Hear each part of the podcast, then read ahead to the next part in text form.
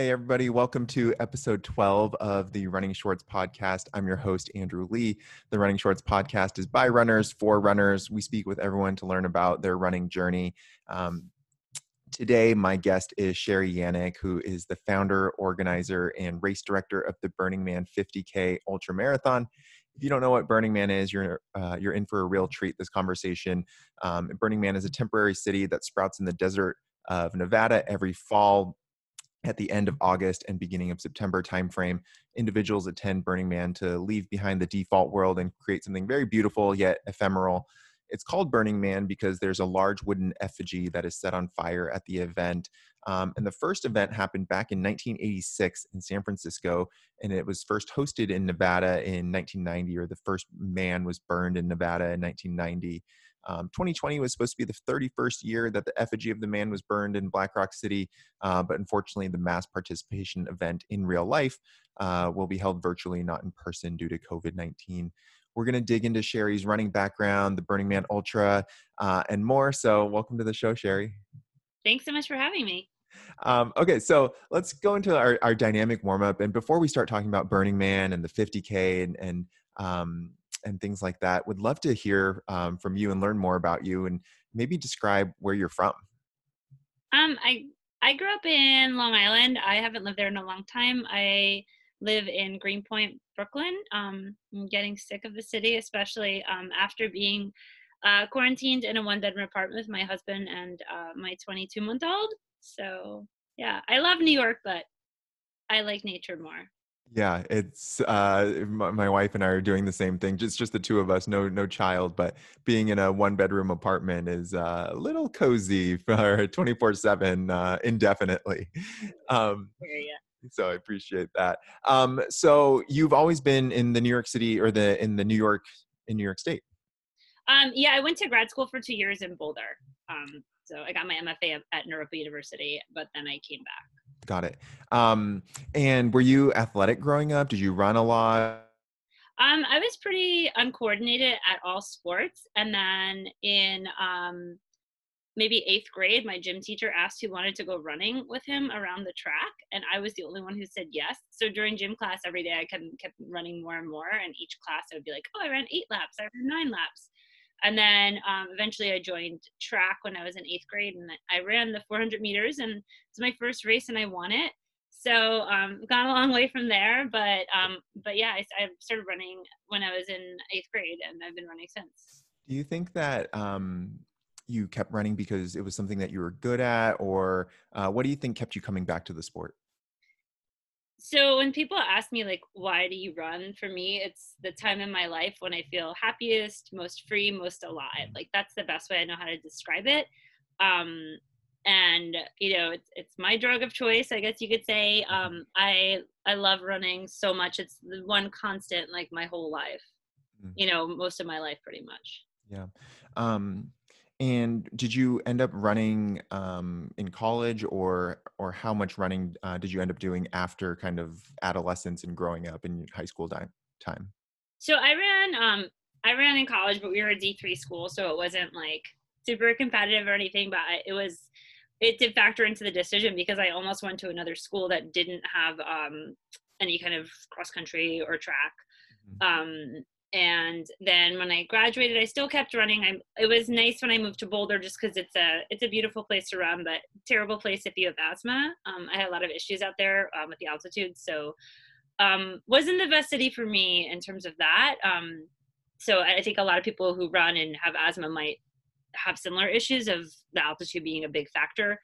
Um, but then i then i got into marathons um, after i finished with grad school and kind of and then i ended up meeting a friend um, and after we became friends she ran ultras so kind of connecting with her and then that's kind of what led me to ultras Got it. and when is is is Boulder hard just because the elevation and and asthma? It's really hard to just kind of get enough air, or, or it's not that. It's not like super high like Leadville or anything. So like some people are probably like might roll their eyes at me, but I really had um, a hard time out there. Um, mm-hmm. It's it's only like a little over a mile high. Mm-hmm. Um, it's super dry, but for some reason it just didn't work with my lungs. I was in the hospital, like I went to the emergency room and in an ambulance one time too. So, um, like after after two years of school, I I kind of like, you know, I think it's really beautiful out there. I still have some friends in uh, Colorado, um, friends in Leadville, but I just kind of made a decision that I'm not going to race out there just because I I know that you know I could have some issues and I don't I don't want to end up on that route. Yeah, I went to um, Denver last fall and um, I had a ton of trouble with the elevation. I was coming from sea level from New York City, and I went. I remember I went for a four mile run one day, and I just had a horrible headache. I had to lay down and take a nap, and I didn't end up running for the next two days after that. It was it was really challenging yeah, people from like if people from Colorado are listening, they're gonna be like, "Oh, these East Coast wimps." but I don't know. I had a, I had a really tough time, and I was there for two years. So, yeah. Um, so you said um, you got into marathons after grad school. Um, this was because a friend told you, or, or, no, no. I I got into marathons. I always kind of wanted to run a marathon, and mm. then I wanted New York to be my first. So mm. I kept trying to get in through the lottery. Eventually, I got in, and then kind of got into running marathons and then I met a girl. Um, it was like in the old days. It was a long time ago. Um, where I posted an ad on Craigslist seeking female running partner, and I got like ten men sending me messages.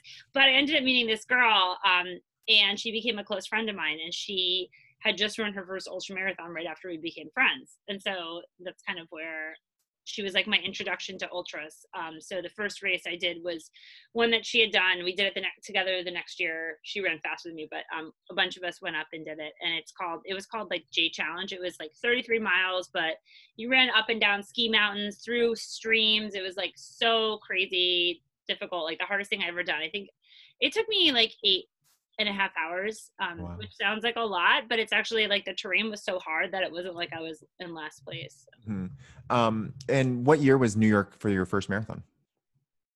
So I'm not like most running people where like I can tell you like my PRs. Um, mm. Let me think. Um, I'm so bad at this. Um, so I moved back to New York in 2003 from Boulder. I think it was the following year, 2004. Uh-huh yeah. So i'm really bad with like stats of my own and um yeah. I'm not like a lot of runners are like very type a and i'm i'm like a little more disorganized. Do you um that's that's it's so interesting because i think that a lot of runners like you're you're right are very like meticulous about like this date this time down to the second. Do you think that says something about who you are as a runner that you're not eh, you know in, as much into kind of like big city marathons or like the road running scene that you're kind of like you know on the trails and you're more free or, or how does that reflect? And, and is that is there a deeper insight? Or maybe i'm just trying to pull a nugget where it doesn't exist. Um i don't know like i started in marathons and road races and i like never totally found my niche. And then like moving into trail running is definitely more my thing where it's like I've literally had people like I've been like I remember one race I was having a hard time with my asthma and I was walking and this woman was like, "This is me walk 100k."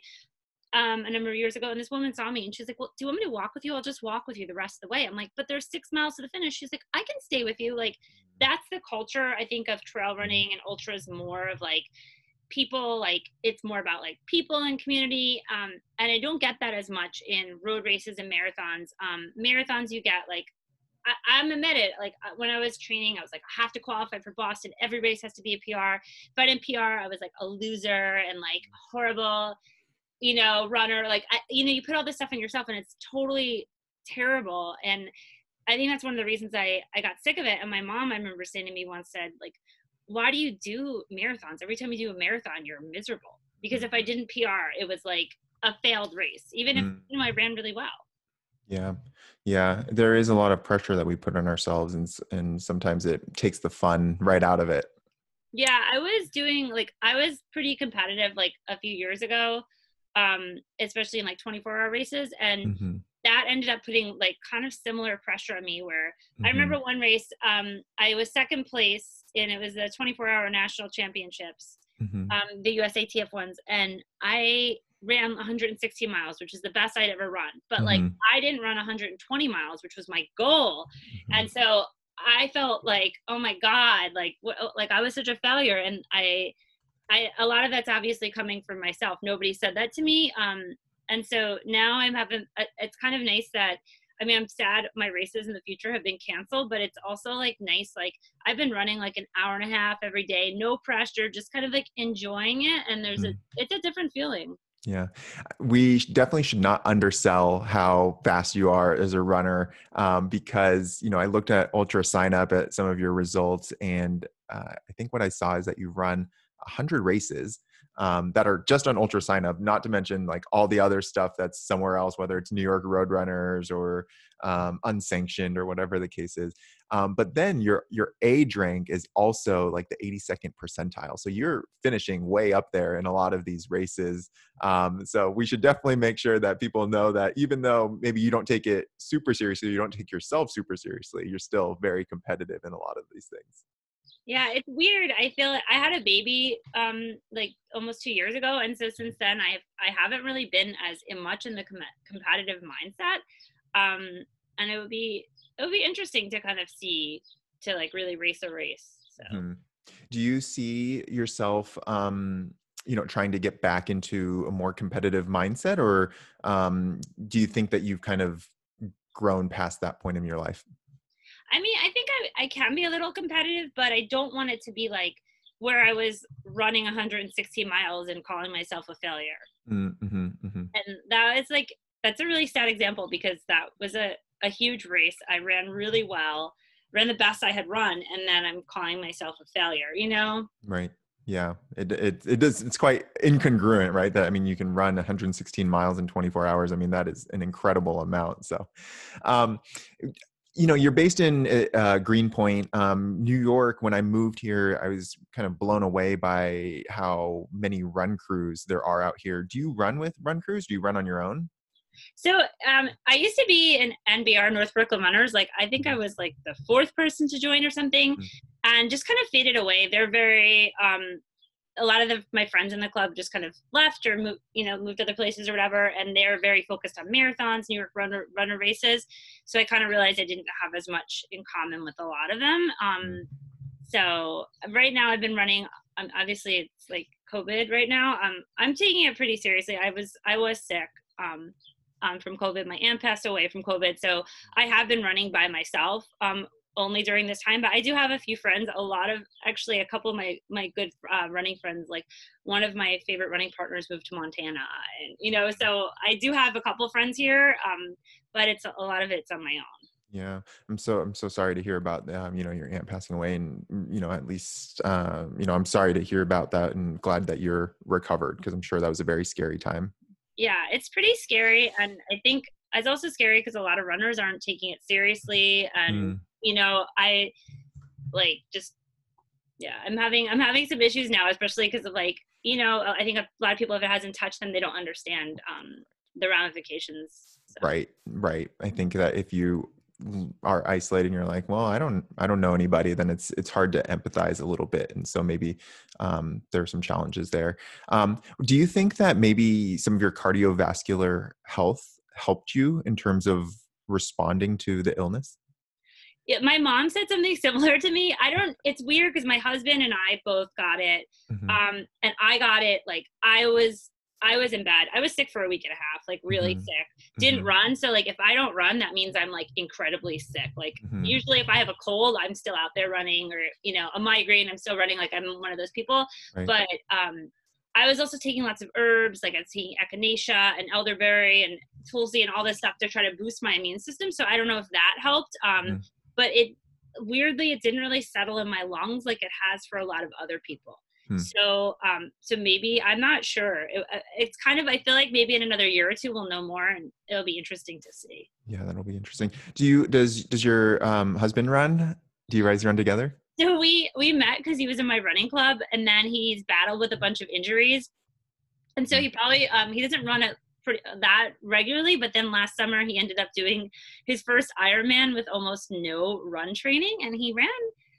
Oh, I'm, this is where I show you I'm not very good at like times and stuff. I think it was like 5:20 or 5:30, but I think that's really good. I think that's oh what God. it's really good if you have barely trained and then you just swam 2.2 miles mm-hmm. and then you biked 112 Yeah. So I was I was pretty proud of him. Wow, that's amazing. And do you are you one of the moms out there that's that's running with a running stroller?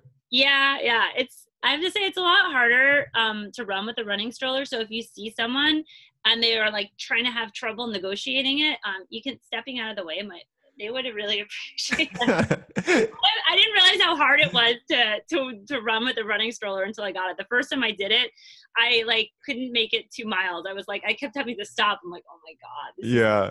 So I have yeah. a lot more admiration for like Michael Wardian and all his records on the running stroller. Yeah, it is uh, hard because I mean you don't get the same kind of like arm motion um, when you're pushing it, and obviously you're pushing you know 10 20 30 pounds in that thing and uh, so it's, it's hard to get up the, the bridges here in new york. Um, let's talk uh, a little bit about your, your day job before we transition. So what, what do you do for your day job? So right now i'm working as a school librarian um, working at home which is a little mm-hmm. strange but yeah that's i've been a librarian for like 15 years. I was doing a lot of freelance writing and haven't been doing as much recently but yeah that's my main thing. And i i i was coaching some runners and honestly like after I have my daughter, I just don't have as much time to do that. And the same, I was teaching yoga as well. So I was doing a lot of stuff for a while. Mm. Um, do you coach? Uh, it, where are you a librarian at a school or at a? Yeah, I work at um, it's a K to twelve private school. Got it. And so do you do you do you coach the like high school teams or the middle school teams too? No, you know, I like wanted. I thought about it, but it's just this is gonna sound terrible. It's just, but it's like a lot of commitment yeah. um, to do it. And I, I remember my coaches gave it their alls, and I would want, like, I would want to be there giving it everything. Um, and like, it's really hard because my daughter is like almost two, and so I want to be with her after work. And also, my husband's been in grad school; he's almost done, like next week. So it's been like, you know, like a lot of the extra time that it's been, it's been like a big time crunch. So. Yeah. I'd like to do it someday because it's it's so much fun and I have such great memories from high school and college. Yeah. Well, congratulations for your husband finishing grad school. It's certainly going to be a, a weird commencement ceremony walking across the yeah. living room, but uh, that's still quite the accomplishment. Um, so let's kind of transition and talk uh, in our long, slow distance of this portion of our conversation. And would love to just hear more about your journey to Burning Man um, and, and the 50K and, and organizing it. So when did you first attend Burning Man? So I first went in 2008 and I had kind of heard about Burning Man for years. I was a I was like a big raver and club kid um, in the like late '90s, early more late '90s, um, and then in the early 2000s, still would sometimes go out. And I had kind of heard about it. I would go to like a lot of these underground parties. I didn't realize that burners were putting them on, um, but just like knew I love this kind of scene. And then um, ended up going in 2008. I was supposed to go with a huge group of people. Everyone bailed and I was going to sell my ticket. This is like a Burning Man kind of story. And the guy on Craigslist po- responded to my post and he was like, I'm so sorry you're not able to go to Burning Man. Like, can I still buy? Is your ticket still available? And I was like, wow, this is what burners are like. They're sorry I'm not going. I decided to go. So I ended up going with a, a, um, a friend of mine who was in love with me, which is a terrible idea. We're not friends anymore. Um, but it was it was great. And then I immediately saw like if you go to Burning Man, a lot of people, some people go to Burning Man and they just take and they go to the mm-hmm. clubs and they go to the events and like that's definitely a way to do it. But the way is really to give back. So my first year, I hosted a librarian cocktail party with another librarian, and that was super fun. But um, I didn't really think about running. I just thought, okay, I'll run out there, you know. And then I ran the 5K. The organizer of the 5K is actually a friend of mine now, uh, Stephen. And I was I was thinking like, okay, this was really fun, but there needs to be an ultra. So I was running, and my my rule for Burning Man, other than the 5K, was just to kind of run and stop whenever anything interesting comes along. So you've been to Burning Man too, you know, like your runs have lots of stuff. So I ended up stopping. This one guy was like, "Hey, come here," and I was like, "All right." you know, it's Burning Man. When people say that, you you never know what you're going to get. Right. So I ended up talking to this guy. We we became friends. Um, I actually, when I ran Javelina 100, I stayed at his house, and I was telling him, oh, you know, we're talking about running, and we stayed in touch. And I was saying, you know, I want to put on a 50 a 50k here. I want to put on an ultra because that's my thing. And Burning Man's about giving back your thing. So, like, if you make perfume, you go and you give out perfume or whatever. If you're great at massage, you go and you give out massages. If you have a microbrewery in your basement, you bring that beer. Like, whatever it is, you bring it. So I kind of talking about like having this idea. And so the next year I was seeing that same friend of mine. We ended up becoming friends and talking and stuff. He and he was like, Sherry, I'll help you put this on. Like, stop talking about it. And so he mm-hmm. kind of was the one who like pushed me. He's not involved in the race. Um, really, he helped me that uh, the first few years. Mm-hmm. Um, but but he was the one kind of like to push me to be like, you know, like it's Burning Man. Do yeah. what your passion is. Yeah, I, I do love that. That everybody well everybody should when they go there they they try to bring something unique and their own contribution to the society that's up there for you know seven to ten days um, so it's really special that uh, you know the first year you were doing you know library and cocktails and then the and now you've been doing the the burning man 50k which is it's pretty awesome um, for people who don't know about Burning Man because I feel like maybe in New York City there's a pretty good scene. Uh, I was in the Bay Area before where there's definitely a big oh, scene. Um, how would you describe it for somebody who's never heard of it before or seen pictures of it? Okay, um, you have to go is like the best way to describe it, but I've heard it described as a playground for adults, which I think it definitely is. It's a temporary city built in an area of Nevada where there is nothing. Like right now, if we went there, it's a dry lake bed. It's surrounded by mountains, so it's absolutely gorgeous. Um, but everyone builds a city, so everything that is there is brought in. So people bring in places to sleep, people bring in food to eat. Um, it's a gift economy, so the only things that you can buy are coffee and ice. Everything else is gift. Just siren. Um, just give it. Uh, it's all. Um, it's all gift economy of people giving what they love, giving what they what they make, and um, and there are these ten principles that Burning Man um, goes by. I don't have them all in front of me, but I think it makes it different from another event where you go in and the focus is like, oh, I'm going to, I have to buy this $10 bottle of water and this $15 beer Burning Man, you go, and I'm like, hey, you, come into my camp right now. We're drinking these awesome drinks right now. You want to have these margaritas with this flaming hot sauce? And you're just like, uh, that sounds disgusting. Sure. you come in and you, you do things that you wouldn't normally do. Like, I like, well, climb sculptures that seem scary and hop on the back of someone's BMX bike. And, you know, like, you, you do things that you normally wouldn't do because it's a place to experiment and explore. And but also to share. I think for me, that's one of the biggest things is the community and the sharing. And one of the 10 principles is participate, um, no spectators. Mm-hmm. So everyone participates. Mm-hmm. And that's the idea. And obviously some people don't follow the rules, but, right. but the people come and they bring and they share. And that's what makes it so special. Yeah. When my wife and I went in 2015, it was our first time and I completely agree with you. I think there's like nowhere else on earth that's like it. It, it truly feels like a little bit like Mad Max in the middle of the desert, and uh, there's flames everywhere, and really weird and cool art, and um, it, it is a really incredible, you know, experience that that can't be mimicked or or copied. Um, what I really liked about what you said is that um, you know it is a place to experiment and explore and share and i also love the community around it that you know in our everyday world sometimes it can be really hard to meet new people experiment and try new things and it's one of those places where it's like you don't have to feel weird like going into a random community or group or or um uh yeah group out there i mean everyone is so sociable uh, it's really cool. Um, i have seen some of your writing before and you described it as um, as the following you know for most of the year there's nothing out there. No people plants animals or bugs. Just the playa which is the the nickname for for black rock city a flat dried up lake bed surrounded by mountain ranges and a two lane country road.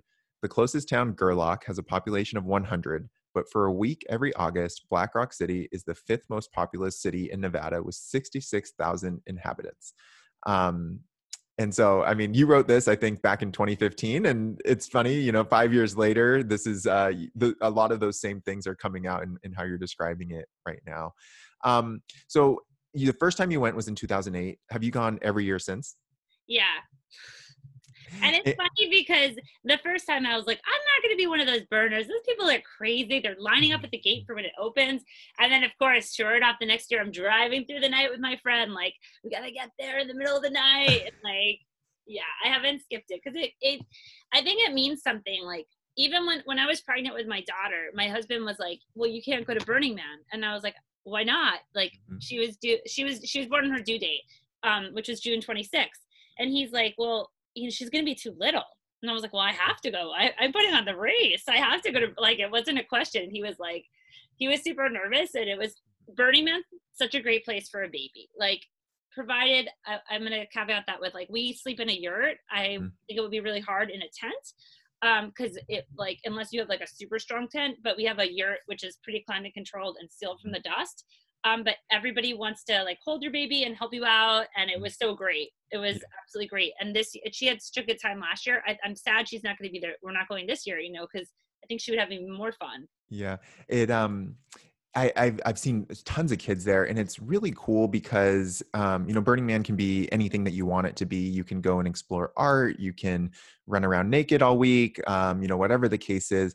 Um, but it's a really I think cool way to to just show kids that there's a different way of living um, other than what you see you know every, in your everyday life and um, uh, you know i think the only thing you really have to worry about that anybody has to worry about is is obviously just the dust and the harsh environment and you want to make sure that um, you know they're taken care of and and things like that but mm. Um, so you've gone every year since. Do you normally go now um, early so that you can set up uh, your yurt and set up the course and do all the course marking, or what's your what's your kind of like yearly schedule or typical schedule around like Labor Day weekend when you when you're getting out to the to to Black Rock City?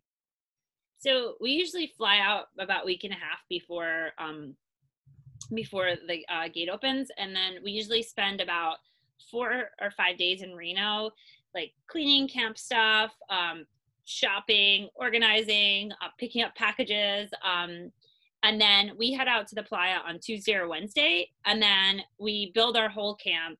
Um, my main focus is the race, so I spend like most of my time on honestly organizing that. So I'll do things like meet with medical personnel um, from ESD to kind of just go over stuff. Um, mapping the course out, so I usually measure it several times um, just setting stuff up, organizing everything. It's it's funny because I always feel like I don't help build my camp as much in terms of the actual infrastructure, but it's because I'm building all this stuff for the race. Yeah, and, and so you now you camp with Pink Lightning, is that right? Yeah. And how, when did you start camping with Pink Lightning? So, um, okay, so when when I first did the ultra the first year, it was like I had a camp with my friend called Twin Bikini, and it was just like our little camp of like what we called ourselves you know because a lot of people just you know have like a small camp that's not official or anything. And then um, i started asking for placement from burning man because i needed to get there i like i was getting there early. They were giving me early passes so i could measure the course but i realized i actually needed a place so that i could tell people to come and also to like like for a start and finish. I wanted to be part of the course because i was having it in these other locations. The first two years the start and finish was at the man and the second year we were on 10 and l. There was a camp out there and we just kind of set up some stuff on the corner over there and like whatever they just you know it's burning man so you don't really care. It's fine. Um but so the third year i had asked for placement and um we were trying to toss around names. It was just at that point it was just a couple of friends of mine and um, who you know we were camping together, and then one of my um, one of my old friends' boyfriend, um, ex-husbands or whatever, he thought of the name Pink Lightning. We were kind of tossing around different ideas, um, and so that that name kind of stuck. And in the beginning, it was just like, oh, we're all friends, and oh yeah, the ultra's here. And Burning Man used to gave us placement just for the ultra. And then what we started doing is like we kind of wanted to be more than the ultra. So we were started to become more focused around the ultra. The ultra is like the biggest part of our camp but we started having incorporating other events into the camp so it's not just that. Um, it still is a, a, lot of the people are runners in our camp but some of them are friends of ours who definitely do not run but everybody in our camp supports the race in some way because that's our big event. So everyone volunteers that day everyone helps out or they run. Um, so it's it's nice um, I feel like it could be like sometimes we'll get people that say they want to camp with us, and we're definitely open to new campmates. But when people are like super like like I, we have one person that was like, well, I want to be in a sober camp because um, with runners, and we're like, well, we're not actually sober, you know, like we like when we have like parties, we definitely drink, and you know, it's Burning Man. So, and I think that's the thing when you're a Burning Man, you have to kind of be okay with things that you not that you don't like being around. Mm-hmm Right. And obviously, like you shouldn't if you want to be in a completely sober camp, there are several sober camps that you can Mhm. totally join. But you know, we have we do the beer mile, so I don't I wouldn't want someone to camp with us and be really uncomfortable when the beer mile is going on. Um, so Burning Man is a you know I think so anyway so so Pink Lightning started around that and we have like a lot more events. So I kind of founded Pink Lightning. Um, we have a couple other like my husband was in it from he's joined like the second year, but um, you know it's it's more than just the ultra now. It's like this more this community. Like when we when my husband and I got married, we had a table of Pink Lightning people, and you know Mm. it's like that. Like they're that's one of the main reasons I'm really sad that Burning Man's not happening is because I'm not going to see these, a lot of these people. Yeah. Is is uh, Burning Man maybe the one time a year that you see some of the people in that camp? Yeah, a lot of our friends are in the Bay Area, but also now across the country. So, Mhm. like last year, we ended up doing a bunch of work on the camp and um, upgrades, and we all met for a weekend in April in Reno, and that was so great. Um, Mm. But I don't, I mean, I have no idea what's happening in the world right now. Yeah, I mean, I think that's really one of the, the biggest challenges right now. Obviously, in the in the current health environment, is uh, obviously the health piece, but a little bit of sense of loss around community and being able to gather and the communal nature of of being in person and the effervescence you get with other people. So, um, what is what is the Pink Lightning vibe? Is it like is it a, a running community or, or or camp, or is is running just you know maybe like the unifying thread, but everyone you know there's a lot of other aspects to it. So I definitely everyone does not run. I'll Mhm. I'll say that. I think we're I would say we're runners who don't take each so don't take ourselves too seriously. You know, and even my friend Matt, he's won the ultra at Burning Man. I don't know if it's once or twice. Matt's really fast, but Matt's the kind of guy like he'll like run the last 10 miles, take his shorts off, and he'll stop and take a shot. Like that's the thing I love about Matt. Matt is a super competitive runner, Yeah. but he's having such a great time. And that's kind of like the big like I feel like you know that's that's what we're about. And some of us don't run, but they think it's hilarious. They think we're crazy. They make fun of us. Um, you know, my friend Todd runs, but he just makes fun of all runners. He's like, runners are stupid. You're the worst. and then he's going out for his like third lap of the ultra or whatever, you know. So Yeah. it's Yeah. like I mean, we have fun. We we put on a bunch of other events. We started to bring our own passion. So like Todd started a beard grooming spa, and one of my campmates made these amazing tarot cards and started doing tarot readings. So we we definitely got like a lot of other things like bringing our own passions into the camp. Cool. I love it. Um, you know, you said that you, when you first went, you didn't envision going back every year, and this year was going to be, I don't know, year twelve or thirteen. What do you think it is that that keeps drawing you back in? And do you see it as, a, as something indefinitely that you're going to be doing? Um, I mean, I think the whole thing about COVID is that it's taught us all that everything is temporary, and we we we like to think we know what's going to happen next, and you never do. Mhm. Um, so there's been a lot of like grumbling that Burning Man might not ever happen again, and you know, not just this year, and that makes that idea makes me super sad. Um, because I love Burning Man. Like the community is what draws, draws me back. The people, and especially the race. Um, like as I said, when I found out I was pregnant, I was so excited. But then, you know, my husband saying, "Oh, you, you know, you can't, we can't go with a seven week old." It was totally great. Mhm. Uh, I think she was like six weeks when we got there. but it was you know like the people like some these people have like changed my life. Like the race has changed a lot of people's lives. I know people that got into running because of the ultra at burning man and like i know people who met their partner through the race just things like that. And so that makes me like feel like i'm giving back to the community and i want i want to keep putting on this race. So when i found out burning man was canceled it was stunned. And then you know already like okay we're going to do some sort of virtual race i'm not sure how it's Mhm. going to happen yet Mhm. um, but you know i want to try to it's not going to be the same obviously but try to figure out a way to kind of create community Yeah. Yeah, I think that you said, you know, you're you're thinking through uh, ideas of what you can do this year. Uh, the idea of a virtual 50k, virtual beer mile, maybe even a virtual naked mile. Maybe that's like a midnight streak. um, I don't know how that's gonna happen. Uh, my friend Todd, he's the one that does the naked mile. Um, but I definitely want to do. I I want to do like a virtual beer mile, and I think that would be that would be really fun, and we could do it. Um, we could do it like through Zoom or something else. Mhm. Um, the 50k, I don't think we'll do like with um. Nobody's going to have the battery on their phone to run the 50k with it you know but i think I'll, i have i have some ideas um, we need to start figuring out stuff soon i'm kind of waiting honestly on burning man for mm. what what virtual burning man's going to look like so when are we going to put host the ultra and that mm-hmm. sort of mm-hmm. thing um, mm-hmm. but i you know hopefully I, i'm hoping things look a lot better in the world and that people can either gather where they are um, you know obviously I, I don't know what's going to happen. I mean, we're still on lockdown in New York and we have no idea when we're going to get out. Yeah. Um, so I think like we'll we'll, we'll be figuring. I think probably in the next month or so, a lot of that will be figured out. Yeah. So when I was there in 2015, I did not run the ultra marathon. I was a little bit too afraid of the idea of being out there for hours and hours. But my wife and I, we did run the 5K. So, you know, just 10, 10 times more uh, in terms of what we did not do of, of the 50K. Um, but I definitely remember seeing it and thinking to myself, oh my God, like that's pretty insane. Like I, I would want to go back and, and do that. So, um, you know, hopefully knock on wood, the next time the, the live event uh, in person happens, hopefully in 2021, uh, you know, I'll be out there running too.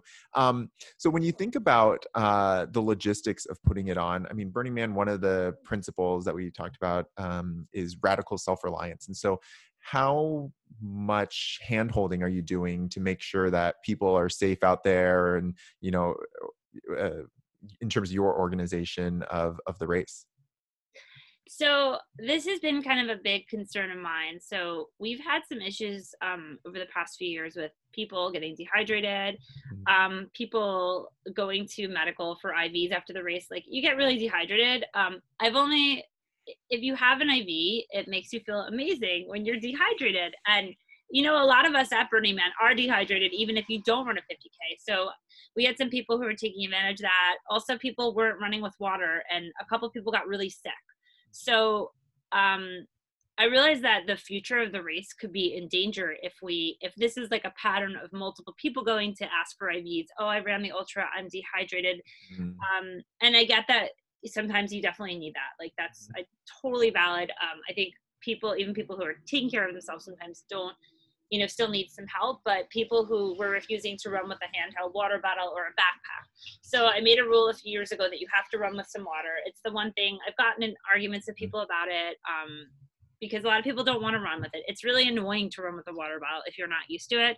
Uh, you know, you get as an ultra runner, you kind of get used to it. So but some people who are new to ultras or who want to be really competitive um, especially if you're really fast it might not make as much sense. Oh i'm going to be done by 8 a.m or mm-hmm. you know 8 30, you know or 9 a.m like why do i mm-hmm. need to carry water? It's not that hot then. Mm-hmm. but it's just like we need to have this rule because everyone needs to do it. We all need to kind of respect the same rule. I think that's that's one thing that i've had a big challenge on kind of encouraging people. The way the race is set up burning man as i said doesn't cost anything so I ask people, um, we do collect donations, and the donations go to um, medals, numbers, t shirts, things like that. Um, they're totally optional, and people do that ahead of time. So it's not like you have to like give money to sign up to run or anything. But um, but I'd say everyone's race fee, quote unquote, is you bring a gallon of water and a running snack to share. Mm-hmm. Um, and so you know most people are totally generous and great with that.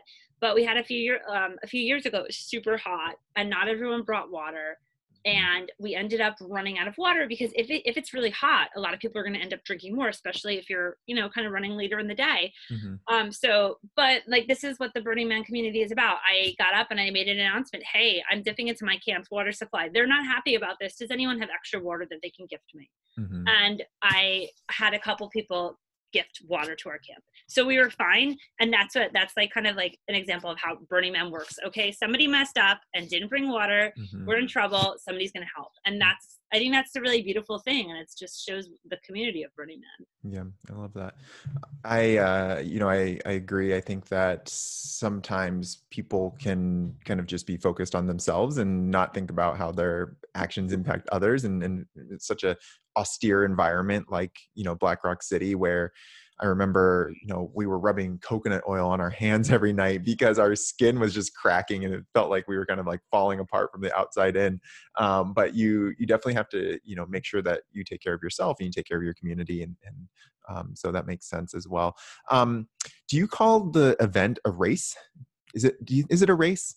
Yeah it's definitely a race. You know it's it's whatever you want. I think for some people it's a huge challenge. Some people start running to do it. Um, but I think the focus. I don't want the focus to be on just like who won. I think it should be on like so we do placement awards but then one of the things my um, one of the runners um, darren he is from vancouver really nice guy. He makes the placement awards every year. So then i started kind of being like okay can we have like awards that aren't just one two three? He does top 10 mm-hmm. i said can you have some other ones? So he does fasted naked runner and mm-hmm. most likely eat a um, most likely to eat a burrito while running and you know sexiest runner and like other like total some really silly things um like that which i think like that's kind of the spirit of the race. And you know even if you're even if this is really hard for you or even if the, if you're competitive i want i want people to get more out of it than like oh i ran this race in 413 46 you, mm-hmm. you know it's like it's not just about your time it's about the experience like i feel like the first lap we start at 5 a.m so it's totally dark and mm-hmm. so you see the lights and for those who haven't been to burning man like you know burning man is full of like amazing lights people are wearing crazy costumes their bikes are covered with lights because there aren't street lights out there right so we light ourselves up with like all sorts of cool lights l yep. wire and everything else and then the second lap the sun is starting to come up and mm-hmm. it's there are some epic sunrises out from the trash fence so you're mm-hmm. running past them and it like gives you chills how gorgeous it is and then the third lap people have gone to bed it's starting to get quiet and that is that's what i call the hard lap like that's mm-hmm. where i mm-hmm. struggle every year and then the fourth lap it's starting to get hot but people are waking up mm-hmm. and people and then people know about the ultra they start they've been like learning about the ultra for years so people are like hey it's those ultra runners mm-hmm. and then you do a little out and back and you're done. So it's like the out and back is like you're so excited to be done. So thinking about it in terms of like something like that like oh my god i can't wait to see the sunrise. You know like that instead of being like okay i have 7.2 miles to go. Like some people wear headphones and i feel like if you're wearing headphones at the burning man ultra you're missing out on so much. You're missing out on someone shouting to you that they have free shots of moonshine or vodka or like the there was a stand of like fresh coconut water from coconuts and someone making hot dogs and a martini mile and like this is like it's such a place to really be present because it's it's an experience. Yes you said so much in that uh you know section right there that that makes me so nostalgic for the experience because you know you it is completely pitch black black in the middle of the night. You're in the desert there's there are no street lights and you see the most amazing stars and you also see like the incredible like um, LED lights from different camps and, and art cars and things like that. Um, so it is incredible at that point.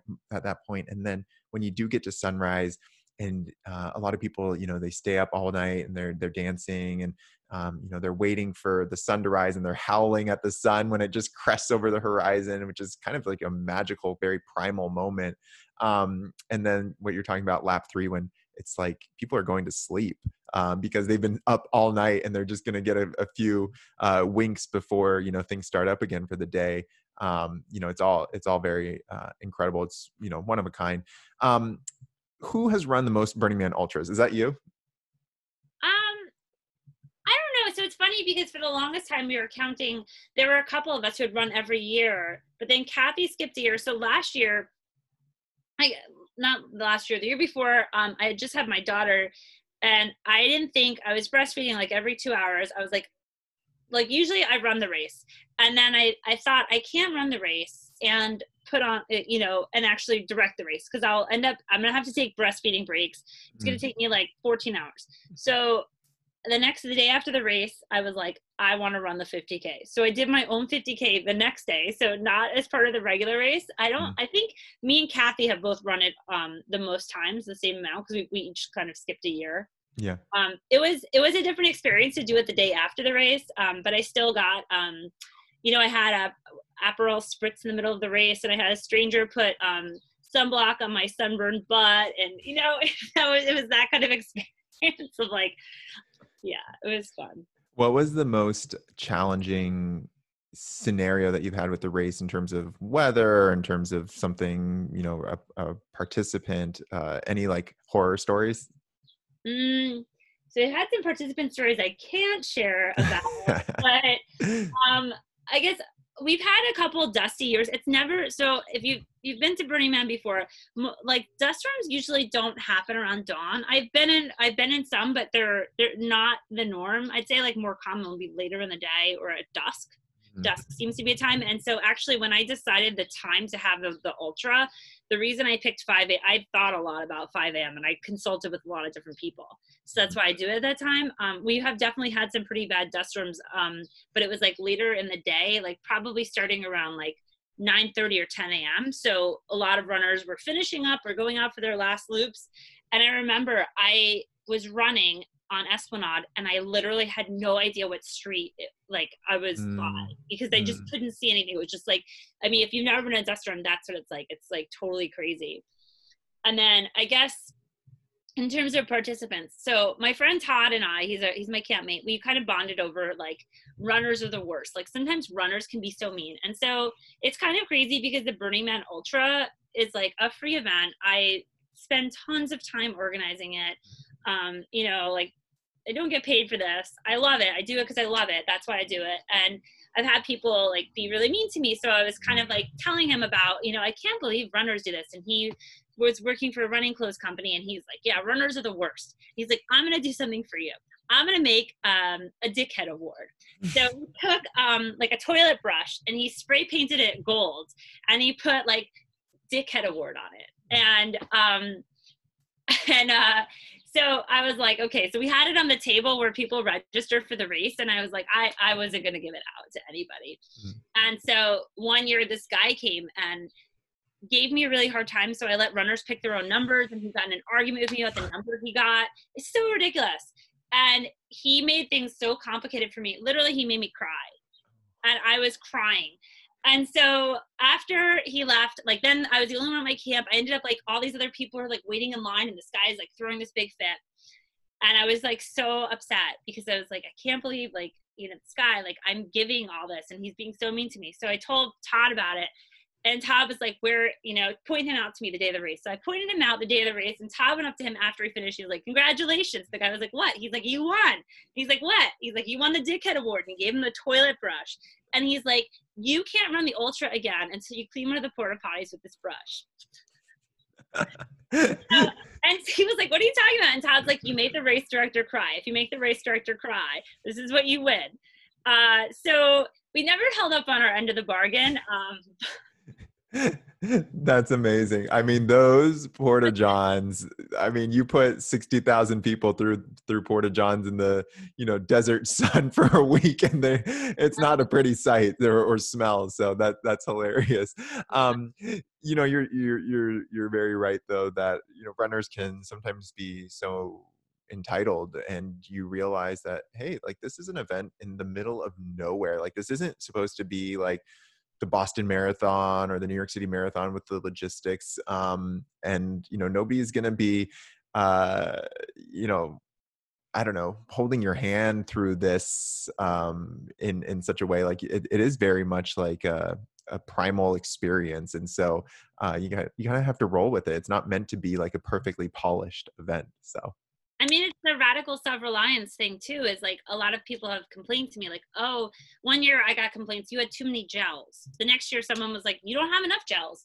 So now what I tell people is, I'm like, listen, you bring what you need for your race. So, like, mm. you can leave, we have drop bag areas, you can leave the kitchen sink. I don't care. You leave the stuff for you, and mm-hmm. then everyone gives a, a, snack to the aid station. Mm-hmm. So, if we don't have enough gels, well, you know what? You, you should have your six gels or however many you need on the side or in your your little fanny pack or whatever it is like and then like it should be on you like we all have to take care of ourselves the basics but if you need help beyond that like that's what that's what everyone's here for like you know i tell people like like medical stuff medical staff are there to kind of like help us if like something really bad goes wrong but we should all have band-aids and things like that yeah. So the race, the first year, I believe that there were around 30, uh, high 30s numbers of starters. And I think it's gotten as big as maybe like the low 200s now over the last decade.